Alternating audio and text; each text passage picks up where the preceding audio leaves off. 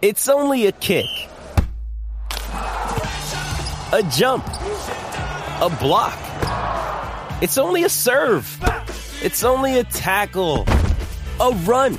It's only for the fans. After all, it's only pressure.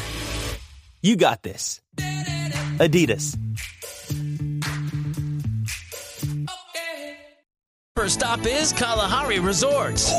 Bring the family Sunday, December 10th from 9 a.m. to 1 p.m. for the first holiday breakfast with Santa. Oh, I like breakfast. With a build your own omelet station, glazed ham, fresh cut fruit, Belgian waffle stations, and more. And after you eat, there'll be a letter writing station along with a very special visit from me, Santa, plus live music. Ho, ho, ho. It's the Kalahari Breakfast with Santa. Me! Sunday, December 10th. Get tickets and reserve your time now at KalahariResorts.com. Ho, ho, ho, ho.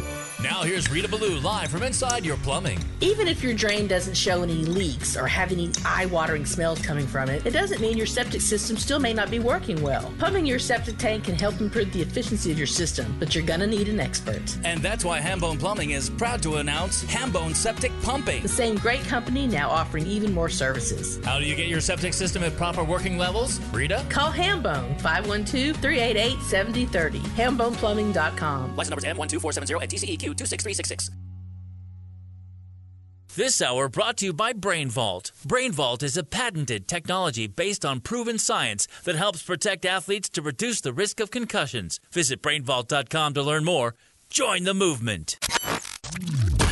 You're listening to KTAE AM Elgin, K270CO Round Rock. We are The Horn. The Horn. Guests on the Horn appear courtesy of the Vaqueros Cafe and Cantina Hotline. Vaqueros now delivers and offers curbside pickup. For info on placing your lunch or dinner order, visit vaqueroscafe.com.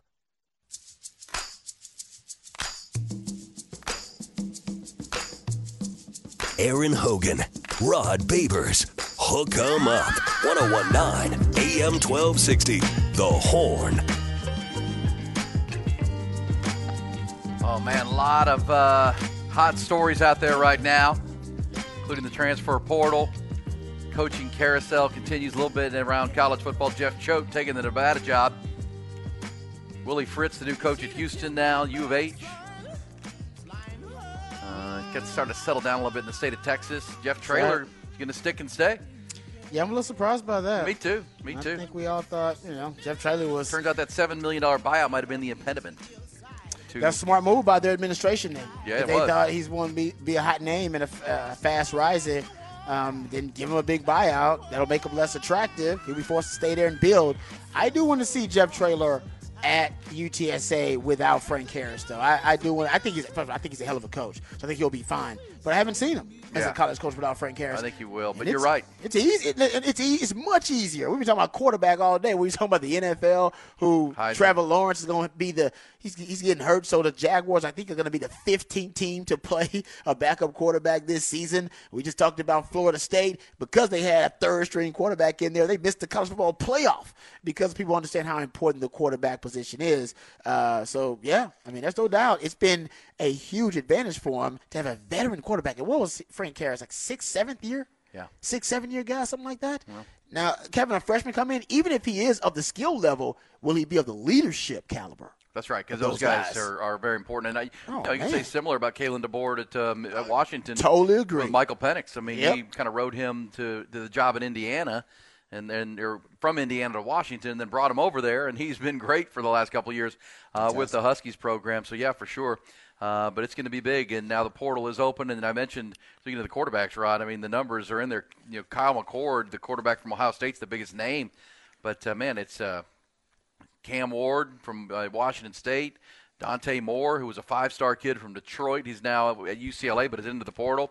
Oregon State's Dewey, uh, DJ Uiagalelei, who Uiagalelei. he went from Clemson to Oregon State. Now he wants out of there because they're not going to be in the in the Pac-12 anymore, or whatever that situation is. K-State's Will Howard sees that Avery Johnson's coming to take his job. He's going to go somewhere else. So yeah, there's a lot of uh, name, name uh, starting court. Dillon Gabriel at Oklahoma, Riley Leonard at Duke, and Kyle McCord. The names just so far. Just so far. And except we saw we're still in a different breed of quarterback now just entering the transfer portal. You know, at one point it was shocking that 65% of blue chip quarterbacks entered the transfer portal at one point. Now that's not surprising. Now you can close if you're a blue chip quarterback, there's a 60% chance you're going to end up in the portal at one point. Four or five star quarterbacks, and now we're starting to see uh, quarterbacks who not only have earned starting jobs at blue blood programs, but have been successful starting quarterbacks at blue blood programs who decided to leave. Will Howard, the kid at Ohio State, that is that that's new in the transfer portal. We hadn't seen because that was the that was the ultimate goal of those quarterbacks in the transfer portal was to get to a blue blood institution that can compete for championships and you can be successful there and win double digit games. Now you see those guys say, "Yeah, I'm transferring too." Like I, that is mind blowing. I don't understand. Well, it really. what you so and the things we don't know on those. I mean, I think each one has an, an answer. But like just like Steve Sarkisian this week will be having exit interviews with his team, right? Yeah. Uh, Sark will sit with every player. You know, we don't know what Ryan Day told Kyle McCord. we have no idea. He might have told him, "Hey, man, uh, good year, but I'm I'm just know I'm looking to upgrade." We don't know what uh, Brent Venables said to Dillon Gabriel.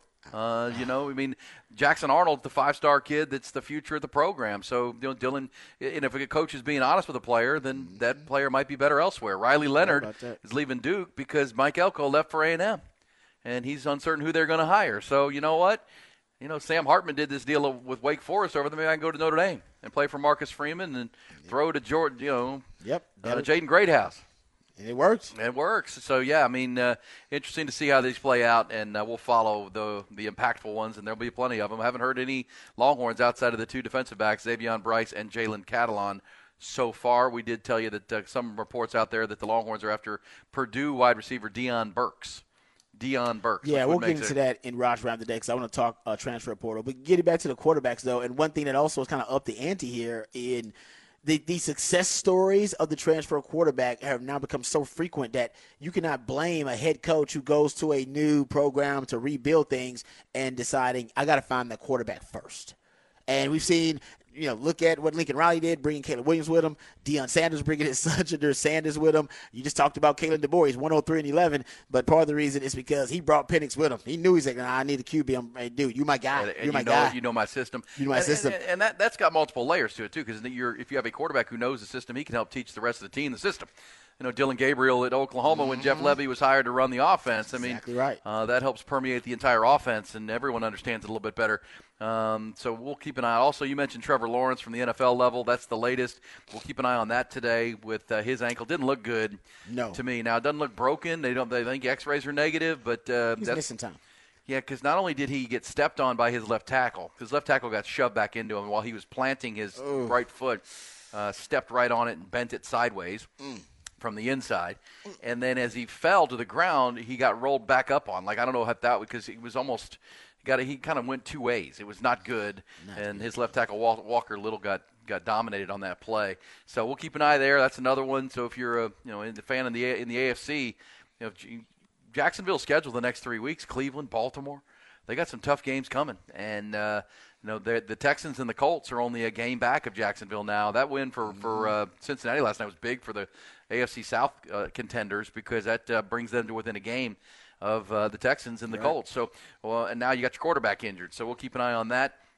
Because the easiest way into the playoffs is to win your division at Yeah. this point. Oh, and especially for Jacksonville right now. They just nobody expected the Texans to be doing what they're doing. They thought they'd have this Division One probably by now. Yeah, look at the Colts thought- too. I mean, Shane Yeah. Steichen's doing a hell of a job with his team. Yeah. And as we talked about yesterday, they won their game against the uh, Titans on Sunday thanks to their special teams mostly. Oh. And the Titans did fire their special teams coach Oh, yesterday. He's that's been crazy. He's been endeavored. Yeah. Good luck with your future endeavors, young man. In the NFL, you cannot have back-to-back punts blocked. That's it. It, it for whatever reason, it, the first one getting blocked. There should have been a meeting on the sideline to shore up all issues and to make sure that you guys were buttoned up. That did not happen. That's on the coach, and then he got blocked again, and then that's the reason you lost the game, pretty much. Yeah. Yeah, man, get done, son. And then it was, yeah, we mentioned the kicker, which you can't coach the kicker. He missed an extra mm. point, which you end up losing the game in overtime. And that was a costly loss for Houston because Houston would be sole possession of second place in the South, right behind Yes. The uh, now Jacksonville Jags, who Houston had their head-to-head shot with them last weekend and, and couldn't get it done. I mentioned this though, and then we'll get into Rod's ransom transfer portal talk here. We got a lot to do. Some who said that for Who the end of this hour. that? Here it is from Ross Dellinger, one of our favorites. Got to get Ross on the show here soon. Here between the bye week with the Longhorns uh, in this month because he's really good. Uh, he's from now at Yahoo Sports. NCAA President Charles Baker. When was the last time we heard his name? NCAA President Charles Baker proposing the creation of an FBS subdivision that permits schools to directly compensate athletes through a trust fund and NIL. According to Yahoo Sports, it's perhaps the most revolutionary concept the, uh, introduced in the NCAA history. Can I only say this because Rod, I'm be 51 tomorrow, and uh, I've, I've talked about this. Back in the mid 90s at, at St. Edwards, I had to write a capstone paper, uh, and I wrote it about should college athletes be compensated, paid. That was my entire class story, like the, the long paper you got to write at the end to get out, right? That's Crazy. And in it, one of the things I proposed after all my, my research and talking to people and the experts was why don't you set up some type of trust fund or lockbox mm-hmm. to put the money into so that when they leave college, they can then have that money? Yep. Makes sense. And I'm not, you know, like think and like, this was 30 years ago now. I mean, it's like y'all. So you're now, according to Yeah. Ross Dellinger, you're just getting to this. Just, uh, you, Just you, now. Wrote a, you wrote a paper about it like 30 years ago, and they're just starting to broach the subject. trust fund slash lockbox to where while you're playing and creating revenue for the school, we're putting some money aside for you so that when you leave school, you might have thirty, forty thousand dollars in a fund yeah. that then is and, yours. And you know what you do? You link it to graduation. Oh, Tell that's them in my say, paper. Hey, exactly. Say, hey, uh, but you got to Gotta graduate though. You got to walk that though. Was, that was a that was a specific point. there you go. Uh, you tie it into the, the academic side of it because you, if you are being honest with yourselves and you really want these kids to graduate and incentivize them. Because I know it's all changed now, but even back then it was like if you're paying them with education, they better damn well get a degree. Yep. If that's your currency for them, um, you know. Oh, this scholarship, which you know I was paying for college at the time, I understood just how expensive college was, but I wasn't generating millions of dollars for St. Edward's University like the kids at UT were in schools all over the country. This was 30 years ago, and obviously we know it's compounded you know, t- a hundredfold to where it was then to where it is now. But even little old me is going to create a lockbox, create a trust fund, save some money for these guys, let them make some money. Then they graduate, they walk away, they're not going to play in the NFL. Oh, they got 50 grand. That's Yep. nice, cool, awesome. I- and it's money they generated. Makes sense to me. It makes it. You heard uh, Jim Harbaugh. What did Jim Harbaugh say when they interviewed him? He's like, "Hey, make sure we get the players a piece, share of the revenue." he, he, even though he knows that he's not going to be one of the decision makers, helps him recruit. He can always just say, "Hey, man, I'm about giving the players their share and their piece of this uh, sports in these multi-billion-dollar arm of the sports industrial complex." And I would take it even further because I think your your your paper. Did you get an A? Uh, yeah, I think so. Okay, good. Yeah, I was gonna say you should have. You deserve, out. You, deserve, out. you deserve to get an A. Damn it, that was, it was well thought out and obviously a visionary at the time. Um, but I'll say this: I think it um it should uh, if they did it with the transfer portal too, link it to to academics. It should have always been if you have a certain GPA, you can transfer Yeah. whenever and wherever you want to. Like the rules are now, why it's just so loose and the guys are just transferring. It feels like free agency. They should have that only guys who have a certain GPA. Yeah, and you'd have made it two point eight. You'd have made it whatever you want to do. Two point eight five. I don't know three, but whatever you want to make it. Yeah, if it's a, as long as you're handling your business in school, then can- you're still a student athlete. Then you can go. You can transfer how you want to. Man, I'll tell you right now, seventy percent of transfers would not be able to happen. You know the highest. Well said. uh, you know the, the the highest academic GPA, collective GPA for Texas football all time. 2.8 in the history of the program, guys. terrible. Highest, exactly. Well, I'm just telling you, if, the NCAA is so stupid, they could have done this years ago. I mean, like, guys, if you got a 2.85, transfer wherever you want to, and half of the college football world wouldn't be able to leave anyway. Yeah. and then they'd have to prioritize academics. You'd put a wall around it without even You would not even try. And you know who would support you? Every parent around the country. And well, it makes sense to me. And every coach. Yeah. It's just- NCAA is so stupid. Right again, and I'm like, look, a little old me and Osmond that writing this, and that's Yeah. this is my what I came up with because I interviewed because you know you had to interview you know people. in the sites and sources and I stuff. interviewed Dan uh, Neal. Dan Neal was playing football in Texas at the time. Dan That's Neal was good. my guy. Well, because we were friends from middle Still, school. though, that's a good source. Oh, of course. And then he introduced me to a couple people, and I was able to talk to. a I mean, it was it was. I, mean, I, I had access to some people. You still have the paper? It's somewhere. Dude, you should go find it. Yeah. Uh, but so for Ross Dellinger on to, on the morning of December 5th, 19, 2023, to say it's perhaps the most revolutionary concept introduced in the NCAA's history. He's like, what? hey, I had to run a paper back. Just go find that paper, It dude. just tells you how far behind they are. Like, come on, this is this. You, why aren't you thinking about this? That's so antiquated. I mean, come on, really? like, who- what- You're just now coming to this? What do, What are the decision makers at the NCAA doing? I don't know. Like, right? yeah. It's like Charles Baker. I mean, he's a new. He's new. He's new, so he's actually not part of the problem. More important is, like, I'm, I'm with you, the 20, 30 years in between you write that paper and the disaster that the NCAA has become, borderline criminal syndicate, basically, they become. Yeah. There's nobody that nobody was ever thinking about being a visionary and what the future was for the NCAA. They never, because all they were thinking about was maintain the status quo. We got to keep Amateurism. Yes, we got to keep amateurism cash. rolling. Yeah, we got to keep this cash cow going because if they if they ever figure out how much power they and influence they actually do have, we're in trouble. And instead of being progressive and modernizing the blueprint so that they could, like you said, change with the times, they they decided they'd rather get destroyed by the, the new version of amateurism about modern it's crazy about NIL. Basically NIL is going to kill the NCAA. It's on its way to doing it right now. for sure. it's Uh, going to kill it. For sure. Yeah, Uh, and, that's the and- start of it. uh, And now they're just finally coming with the most revolutionary concept that sh- 25, 30 years old. And we've all talked about that. Well, how, okay, you want to you want to keep amateurism? Fine. Okay, well then create a lockbox or a pension, kind of a pension fund. Mm-hmm. Yeah. Um, that's legal. Then Yeah, you're not. They're not employees. They're not athletes, and you're not, they're not. They're not employees of the university, but they do leave with some money that they helped earn. It's pretty simple. Um, but now it's a revolutionary concept. 30 years later, it's like, come on, y'all. Uh, you guys, it's so so far past you. This is so far behind. Um, yes, They it's should be it's ashamed of themselves. They really hundred percent. and your point about the grade point average. These are all these are all logical things. Sensible but they were so, and, and, and what you know for people that don't know the history of it, what took it to the to where it, it collapsed was the the Supreme Court ruling 9-0 that their model was a sham. Yep. And not okay, like it would violate every antitrust rule and law that we have in the in our country. basically so what they told them. yeah, you can't do that. Yeah. And so, oh, sorry, The highest court in the land is not a fan of yours. That's what they found out. They're like, so the highest court in the land doesn't like us. So all they got to do is get to the Supreme Court, and then the other courts will start, you know, using that Oh, so yeah, example. we have no leg to stand on in a precedent wise now. We're done. Uh, so there we go. So appreciate Charles Baker being revolutionary. It's Good stuff there. I like it. Hey, let's go behind the. Uh, that just came down, by the way, a couple of minutes ago from Ross Dellinger at Yahoo Sports. Can we get to Rod's uh, go to rant of the nine o'clock hour? Yes, sir. Rod's Rant of the Day is brought to you by Apple Leasing, the easiest and safest way to get a new car. Any make, any model. Click appleleasing.com and experience how easy it is. I'm as mad as hell, and I'm not gonna take this anymore! Find out what happens when people stop being polite and start getting real. You ain't keeping it right. My God! Okay, it's happening. Everybody stay calm. What's the Oh, you've procedure? done it now. What's the procedure? It's time for Rod's Rant of the Day. Hold on to your butts. All right, let's talk about the transfer portal. Uh, first, talk about the players um, who Texas already has identified. The few, a couple of players they've identified at a certain position in the transfer portal, even though it's been open for what uh, less than 48 hours. Uh, that they uh, may be already offering or in the process of offering. Um, he brought it up earlier. I talked to my man Jerry Hamilton, inside Texas, and nobody knows recruiting better than my man Jerry Hamilton. Talked to him about this yesterday. Uh, Deion Burks. He told me be on the lookout for him, and actually told me to go watch some film on Deion Burks. Glad he did because now it's been reported that the Longhorns have offered uh, Deion Burks, who is a Purdue wide receiver who entered the transfer portal. 47 receptions last season, 629 yards, seven touchdowns.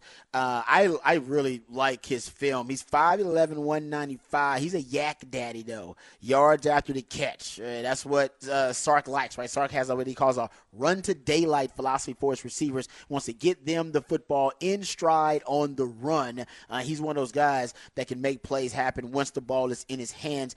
For a small-ish receiver, he has a surprising, surprisingly uh, wide catch radius. I mean, the guy really does. You see him diving and uh, you see him jumping up for jumping for a lot of footballs. Got explosive vertical, gets in and out of his routes uh, in a very explosive manner. Precision route runner. Don't see a lot of wasted movement, not a lot of wasted footwork. Uh, he'll be great as one of those guys that does uh, what what I, what I call targets to motion. Heard me go off on targets to motion yesterday about uh, how Sark loves to target players in the passing game who were either in motion prior to the snap or at the time of the snap even on his highlights, you can see that there are a few plays where Purdue targets him while he's in motion. He's one of those guys that would fit uh, really well. They're very compatible in Sark's offense. And he's a Sark type of receiver, right? Sark's likes small ish, slight ish receivers, but as long as they're speed demons and they can burn, he really doesn't care about your size. Uh, and you got to have, uh, I would say, you got to have good a physical mentality at wide receiver. Um, he loves receivers that can play through contact, even though Xavier Worthy is small and slight-ish. He's not afraid of contact. I think we all know that, right? You saw even against Oklahoma State, he tried to, you know, bowl over a dude, tried to run over a dude uh, in, on the goal line and get the touchdown. He's not afraid of contact, and neither is Deion Burke. So I like him. I think he's a good player. I think he fits Sark's scheme. They're going to need receiver help, especially once they lose X Man, AD Mitchell, uh, and Jay Witt. All three. Right. And I include JT Sanders in that, too. I know he's a tight end, but I include him with the receivers. You're going to lose your top four receivers uh, next season. And Deion Burks can be one of those guys that comes in and really can supplement a lot of the production they're going to lose. So there you go. Deion Burks. He had some tragedy in his life. Too. I think his mom passed away when he was really young, like 13 or something. Um, so he's overcome some adversity in his life. Uh, I think for Sark's culture, um, he talks about that often. Um, help and like liking to see the loving to see the character mm-hmm. in young people early on, um, facing adversity, overcoming adversity. He's a guy right who is champion overcoming adversity in his life, uh, battling some of those demons. So I think actually some sidebar off the field stuff he actually admires uh, athletes like that who uh, who are inspired by that kind of tragedy um, and then use it to you know use it in a very constructive fashion. Seems like Deion Burks is one of those guys too. And then uh, you mentioned the South Carolina kid, Juice. Yes. Juice Williams, is that Juice right? Wells. Wells. Um, um, okay, how about this? Okay, Juice Wells is 6'1", Uh, Diamante Tucker Dorsey. He played with Juice Wells at James Madison. Um, and they were teammates there before he went to South Carolina. And apparently, uh, he is very complimentary of uh, of, Ju- of Juice Wells and said he's the best player he's ever played with. Um, and my man Jerry Hamilton uh, uh threw a little nugget out there. He's playing with Bijan, guys. Yeah, you know what I mean? So if he say that Juice Wells is the best player ever played with, like, then you played at Texas.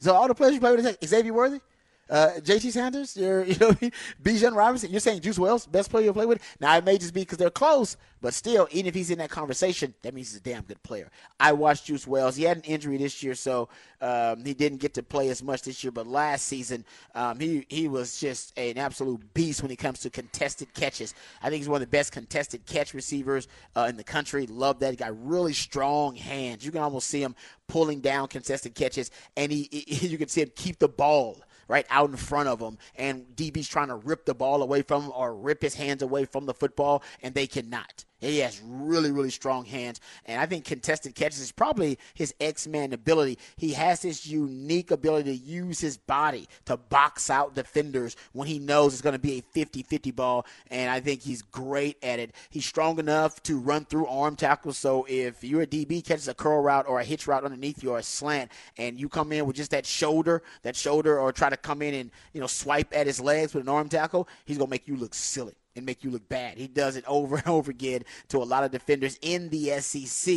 Uh, 50 50 balls for him. Might, might as well be 70 30 balls. Uh, he's tough to bring down, as I said, in the open field. He goes up and attacks the football. I love that about his game, too. That's why he's great at contested catches. He attacks the football uh, in a ferocious manner. He's also great in the scramble drill. When things break down, he's good in the scramble drill, which makes sense. Contested catch, wise scramble drill is not always going to be accurate or perfect. You just got to give your guy a shot. He's great. Got a great feel in the scramble drill about where he needs to be. More of a possession receiver on the outside. Deion Burks is more of a slot guy. You probably move around. He's more of a possession guy on the outside that can make plays. But these days, uh, you Sark likes to move around all of his receivers. I think Sark. I think Sark could use both these guys. Um, I think Juice Wells will probably come in in that AD Mitchell role right now. Um, but in the red zone, I think he could be a real asset for you. How physical he is in the red zone. So what are you talking about? Run after catch. I said that Deion Burks is a yak guy, yak daddy yards after catch. Well, Juice Wells is a yak daddy too, except it's yards after contact.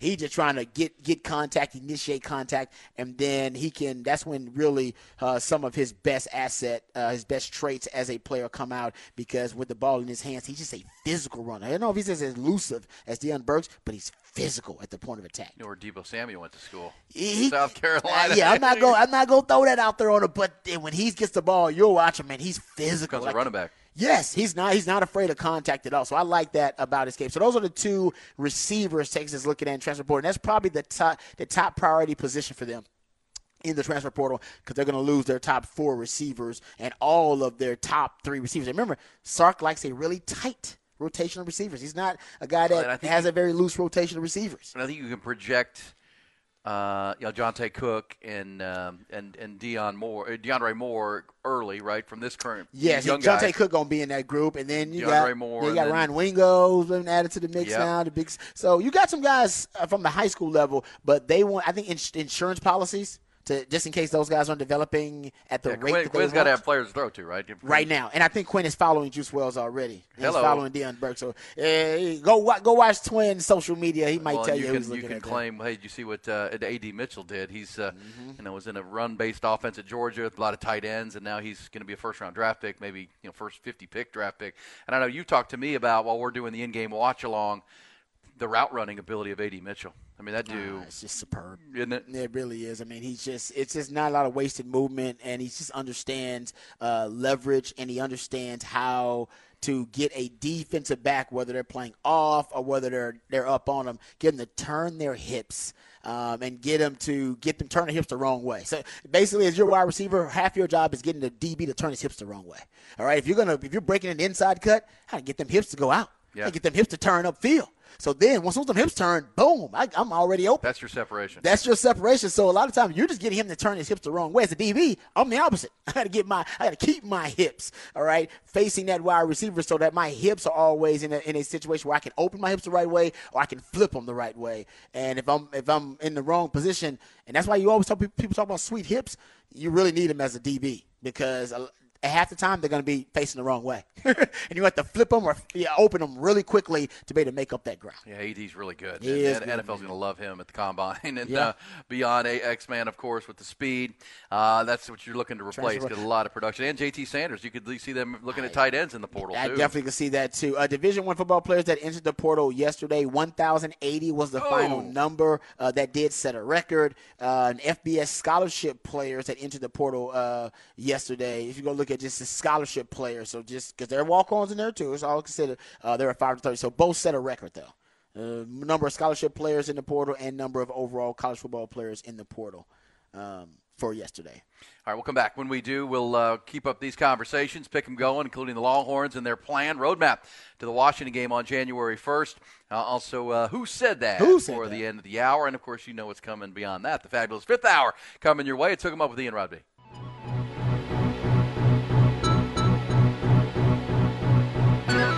Aaron Hogan, Rod Babers, Hook 'em Up, 1019 AM 1260, The Horn. Oh, nice. It says watching Burke's highlights now. Wow. Yeah. Speed, Yeah, quickness, no. Yeah, yak you'll like daddy. Yeah, you'll like him. He's uh he- he's he's explosive, and I like it. I like that he's actually on, on deep balls. It's actually for a smallish guy. He's pretty proficient on the deep ball too. So I, I definitely see why Sark likes him. So I, I think he'll end up at Texas. Deion Burks, uh, Juice Wells is though, they could use him too.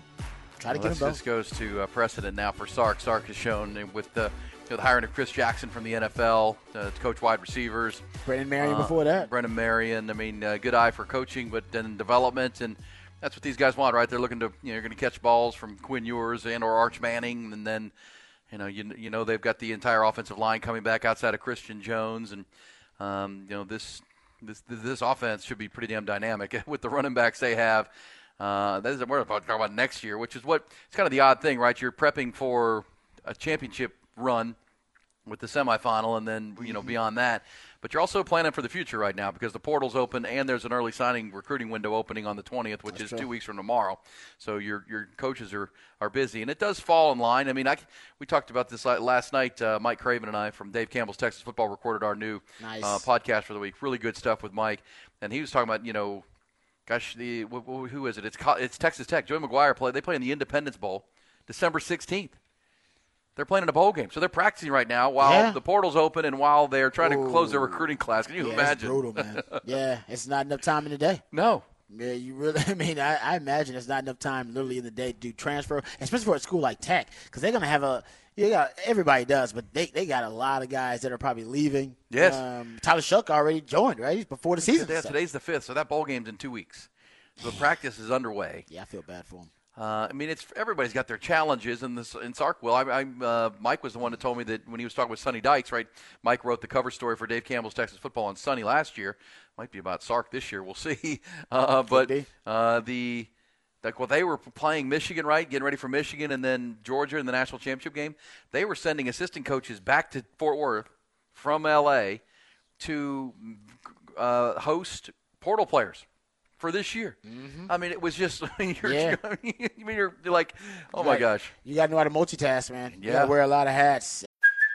Hey, it's Kaley Cuoco for Priceline. Ready to go to your happy place for a happy price? Well, why didn't you say so? Just download the Priceline app right now and save up to 60% on hotels. So, whether it's Cousin Kevin's Kazoo concert in Kansas City, go Kevin, or Becky's Bachelorette Bash in Bermuda, you never have to miss a trip ever again. So, download the Priceline app today. Your savings are waiting. Go to your happy place for a happy price. Go to your happy price, Priceline. I don't. There's no downtime as No. a head coach, and you see why some coaches, uh, you know, think to themselves, "I'm just going to NFL. I Yes, just want to if coach I get a ball." chance. Because that, that's why I say they're two different sports, not because of what the play on the field, because of what you have to do, your responsibilities away from foot, the football field. You got way fewer. Um, op, you know, basically obligations and responsibilities as a coach, and fewer hats to wear in the NFL. Now, a lot more pressure uh, in terms of winning, um, but man, the college game, you got to be a recruiter, and now you got recruiting transfer portal, your own guys, re-recruiting them, and go talking to the, the teenagers and the 17 year olds. You got to get along with moms and dads because if your mom and dad don't like you, then it don't even matter what you do with the kid. I mean, it's just a, it's a lot. Too much. It's a I mean, at some point, you got to do a favor to these coaches, not just head coach, lot, but the entire staff because. I mean, I know the, the the bowl game on December 16th. That's for TV, but at some point, good night, guys.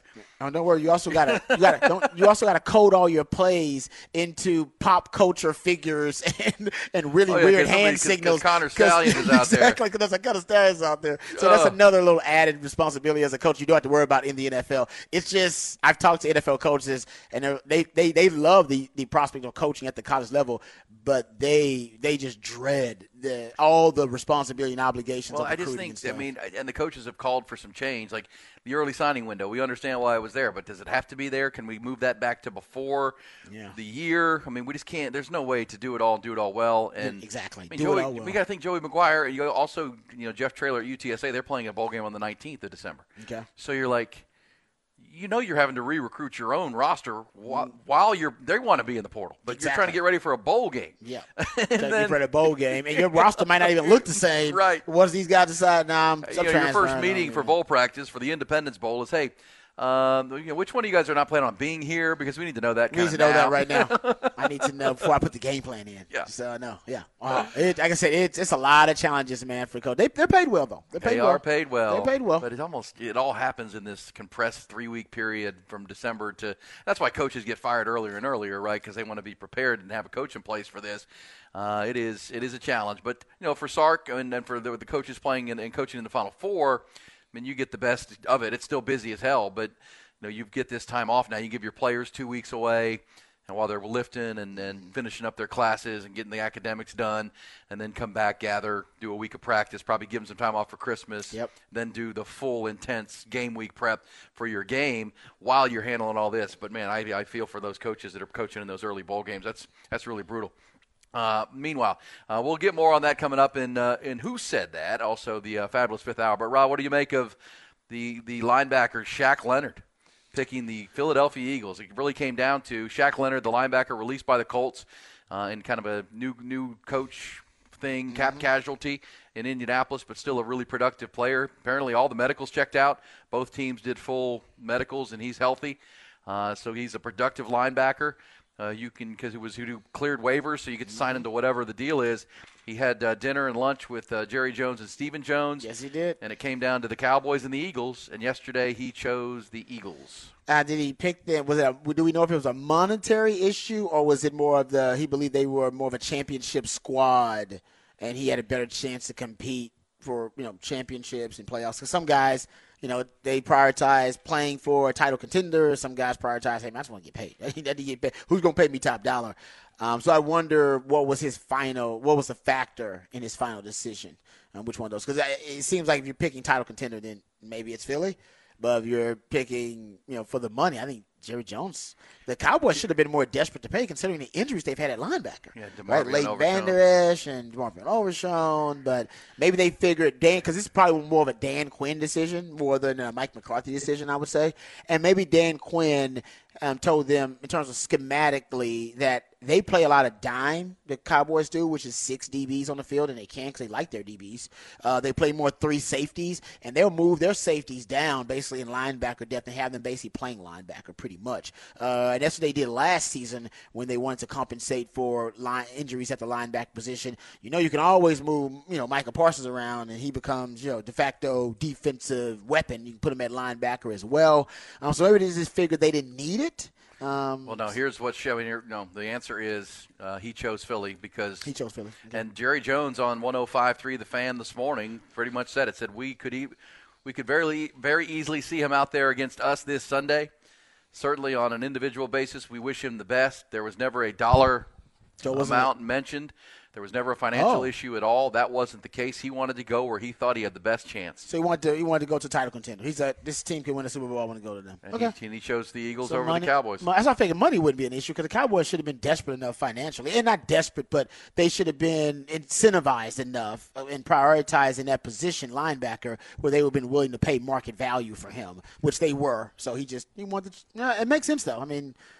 If you're choosing right now a title contender, he's he's telling you what the NFL players think.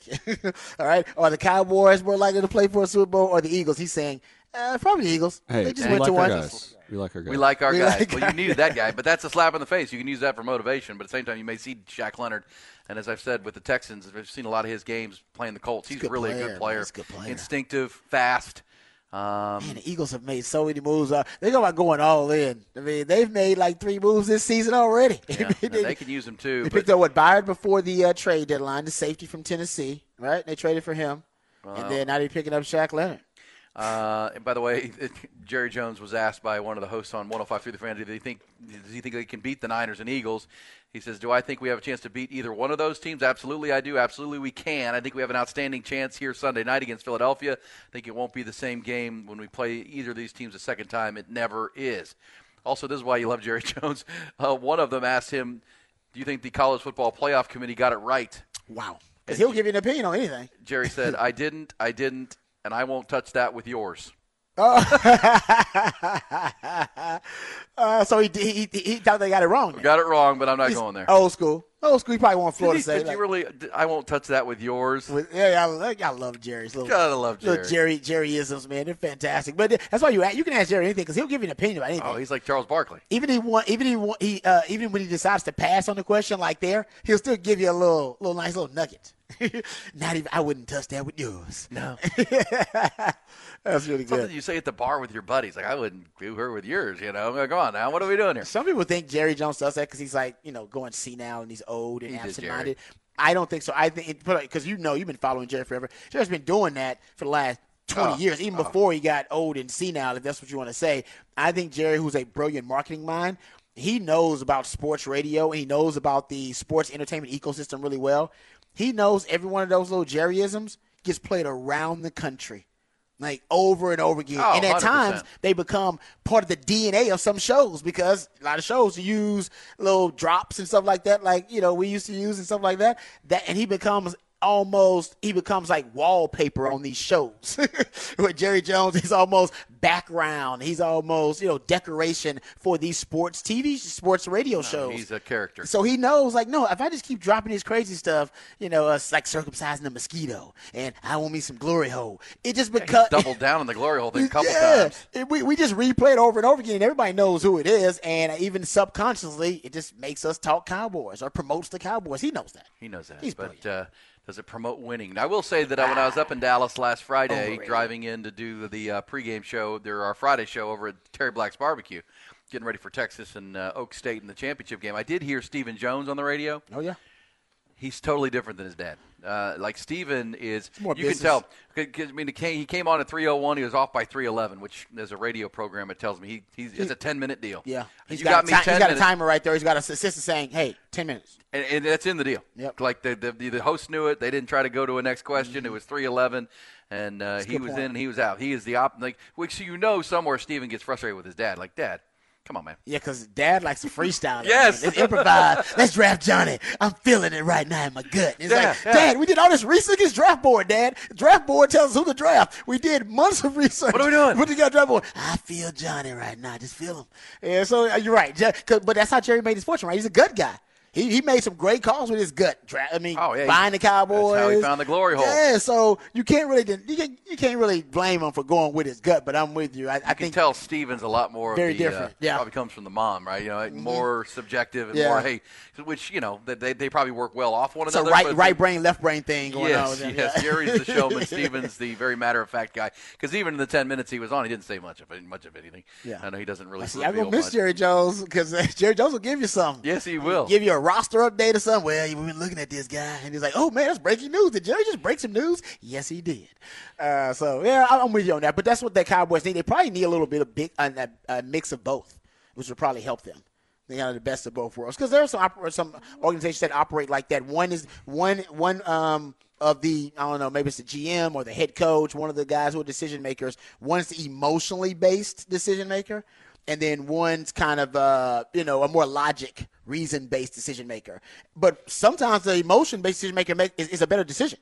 Like they're making a, a a better quality decision. It may be based on emotion, but it's still the better decision. And then the logic reason Yeah, decision you're at times paralysis by analysis, right? Yeah, Not so, overthinking the game. Yeah, so I just I, I think you, you need a mix of both in a lot of great organizations. I think it helps. Well, and then Will McClay has done a good job of kind of bridging the gap, I think, between the two, and he's Mhm. really the pseudo general manager there. Uh, but Jerry still carries the title. But look, this is a really talented team, and I, I, you know, I don't often feel bad for the Cowboys, but I kind of feel bad that this is their best team, and Dak's playing his best football. I just don't think they're as good as the Niners. Uh, and th- what you need if you're a Cowboys fan is you, you you're going to play the Niners at some point.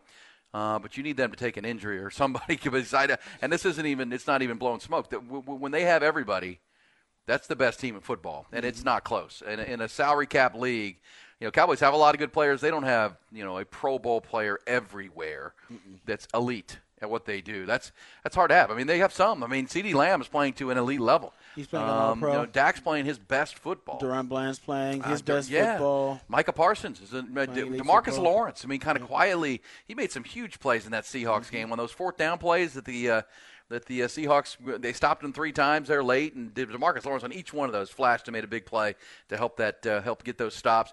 He's still a really really good player. The difference between this Cowboys team and the one that faced the Eagles last time, and they, they played actually played well against the Eagles. We talked about that. They just couldn't find a way to win the game in clutch time. And I'm sure you've noticed this because you had him on your fantasy team. Tony Pollard's playing better. That was one of the keys we talked about. a little You- bit better. He's not Christian McCaffrey. Though. He's, no, he's not. Christian McCaffrey, of course. But at one point, he was a liability on the field for the Cowboys. He was. I mean, Yeah, he, right. he was. And and you talked about when the Cowboys had this run of playing subpar, average to below average teams. They need to make sure they work on that run game because the passing game right now is one of the best passing games in all of the NFL with Dak and the way CeeDee Lamb's playing. Hell, Jake Ferguson looks really, really good. They're starting to incorporate Brandin Cooks more. But now you're starting to see just a little bit. Tony Pollard look like his old self from last year. If Tony Pollard can actually give them a running game versus Philadelphia, Cowboys got a shot to win it. Because since week 10, Tony Pollard has forced the third most missed tackles on run plays with 18. Got 18 forced missed tackles since week 10, and he's fifth in rushing yards after contact in that same time span. And maybe it was the injury, and it just took a little while for him to get completely healthy to the point where he feels explosive again. He looks explosive again. Yeah, he does. He's getting better. That's what I'm saying. I think the Cowboys are pretty damn good. They, they're one of the two, three best teams in the league right now. Uh, but when the Niners are healthy, and think think about it, they went five and zero to start the year, and they that included blowout wins over Pittsburgh, uh, the Giants, the, the Arizona Cardinals, the Cowboys. Then they had then they went on a three game losing streak. We all know. But what happened? Trent Williams was hurt, and Deebo Samuel was hurt. So two of those guys were out, and they weren't the same team. They scored 19, 21, and 30, you know, 17 points, and lost three games. Bye week, those guys get healthy. They've come out of the bye week, blowout win over Jacksonville, blowout win over Seattle, blowout win over Philadelphia. Mm-hmm. When they have everybody, I just don't think you can beat them. I really don't. I mean, I mean they're beating. They're, they're not just beating good teams; they're blowing out good teams. Bludgeoning these teams. It, but without Trent Williams, without Deebo at the same time, they're, it's yep. different. It when is. they have the whole complement, they're untouchable in my mind. But I would say I, I, I can't think of the last playoffs where they did have their whole complement. that- they that- never get they never get right. to the end of the season with the full complement. and I think about this. You know, they they play Seattle this week in Levi Stadium, then they play Arizona, then they play Baltimore on Christmas Day, Christmas night, and that could be a Super Bowl preview. It could be. And you wonder how much each team shows in that. Right? I mean, they'll they'll go for it, but It could man, be. That's going to be a head knocker. Can I give you a little stat about- Washington and the Rams? By Can I the way, give you a little stat about those too? Because I was doing some research. Crazy you brought up that matchup because that's a matchup I was thinking about, so I did some research. The Ravens and the 49ers, only teams this season that have not had a game winning drive. Oh wow. They're front runners. Oh well, yeah, they they They bludgeon front- you and build a lead yeah, and make but, you chase. if you can get, but they're like Tyson, right? Back they said it was like Tyson. If you can get past the first three, four rounds of Mike Tyson, you had a shot to beat him. Nobody could do that, and then Buster Douglas did it. You got to get past that initial surge where they get that big lead and they operate as a front runner. If you can do that and make them be a fourth quarter team that's got to win in the fourth quarter, you got a shot against the 49ers and against the Ravens. We'll come back when we do. Who said that? From some fun audio from around the sports landscape, including uh, someone Rod knows very well. We'll come back. Hook 'em up with Ian Rodby. Ryan said this week. Uh, he said that the Patriot way is exhausting for these young players. And I wanted to ask you if there is indeed a Patriot way. Uh, is there still a Patriot way, and do you, do you feel like that ever is exhausting for these these guys? Yeah, I'm not really sure what he's talking about. Um, you know, Rex has never been with the Patriots. I'm not really sure what that means either. But yeah, look, I mean, we're going to do the best we can to you know prepare the team and and compete every week. And so that's what we're going to do, whatever that is. Oh my gosh, I love it. That's there. That's the goat, Bill He's- Belichick. His team's never- not good. He's never really been a Patriot, so I don't know. I don't know what that. I love Belichick, and you know, uh, here, you know, you and I are radio professionals, Rod. Um, That's great. That's an interview because you know that's paid for. That's a sponsorship Oh, part of the package deal, like Mhm. Jerry Jones and Stephen Jones with the fan, and and those dudes have to do that every week. Yes. And it was cool when they were good, and now they're two and ten. And it's and you got to talk to that dude every yeah, week. exactly. yeah, you didn't mind when you were winning games. It's like everybody's listening. It's little one word answers. Like we just keep Oh man, you out. got like millions Yeah. hanging on every word. Yeah, And now it's like you got to deal with Belichick when they're two and ten, and he's, it sounds like it's in studio. You're like, uh, man, yeah. Hey, coach. How y'all guys doing? Good, good, good. Well, then you got to ask questions and have him go, "Yeah, we're just focused on next week." Yeah, we're And the crazy thing about it, you can get him to open up. It's just about really boring stuff. He was talking about like he was Bon talking about, Jovi. he was talking about the history because he's like a war, he's like a military buff. So you Oh, want to get yeah. open up about military history or something. He'll go off, but it's like, do we really want to hear him talk about military history for ten minutes? Hey. Yep. exactly. Unbelievable. Yeah, their Oh. team is two and ten. They've scored 148 points this year, total. Man, that's, They haven't scored 150 points, Rod. it's a damn shame. Only the Jets are close at 171. The Jets have outpointed them by 30. Bill O'Brien, I'm telling you, he just everywhere he's going offensively, they've regressed the last few years. Remember Bama regressed when he was there? And by the way, New England plays Pittsburgh this week. Real quick, give me uh, we'll give me one for Rod here. Who, who said this? Anybody that, that goes undefeated and doesn't get in. I empathize with our players because I personally feel like we deserve to be in. So, I mean, we've got a really good football team and we're considered number one in the country all year and then fail. So we got a hornet's nest around here too of some players that are disappointed too. So that works both ways. The good news is we got each other to go play. And uh, I know they'll be up for us and we'll be up for them. You worry a lot more um, when you have a matchup that they might not uh, look us forward to. And I don't know who that would be because it shouldn't be that way, but it is that way. And I've learned that. I also think that uh, uh, it's it's it's a time for coaches to uh, grow their team, grow their roster, and grow the depth, and still get to play in a game. Um, and but we're going to have kids that didn't play a lot during the year. They're going to have an opportunity to, that we're getting better at the end of the year. They're going to get a chance to play because of the the, the red shirt rule and things. The postseason play, so I'm excited about those opportunities. But um, I, I know our kids are going to be up for FSU. I know FSU is going to be up for us. So we're going to rely on each other to have that to be able to go out and uh, and play a great game. And look, nobody knows better the, the Ford team. I, I don't know if this is correct, but I think we've been fifth or sixth or finished fifth or sixth more than anybody, and uh, that's tough. it's tough. I can't imagine it being undefeated, but it's tough when you finish uh, fifth or sixth one out of it because there's always a case uh, for for being in it, and we've been there. Uh, I know maybe two or three times. Anybody that That's Kirby. Kirby talking That's with Kirby. you, and and they're on the Zoom screen next to him was Mike Norvell, and they're both kind of crying in their beers, rightfully. That. Uh, by the way, we'll, we'll pick this up on the other side and maybe play a couple more. Who said that? We've also got the uh, Charles Baker news that's now reverberating through. College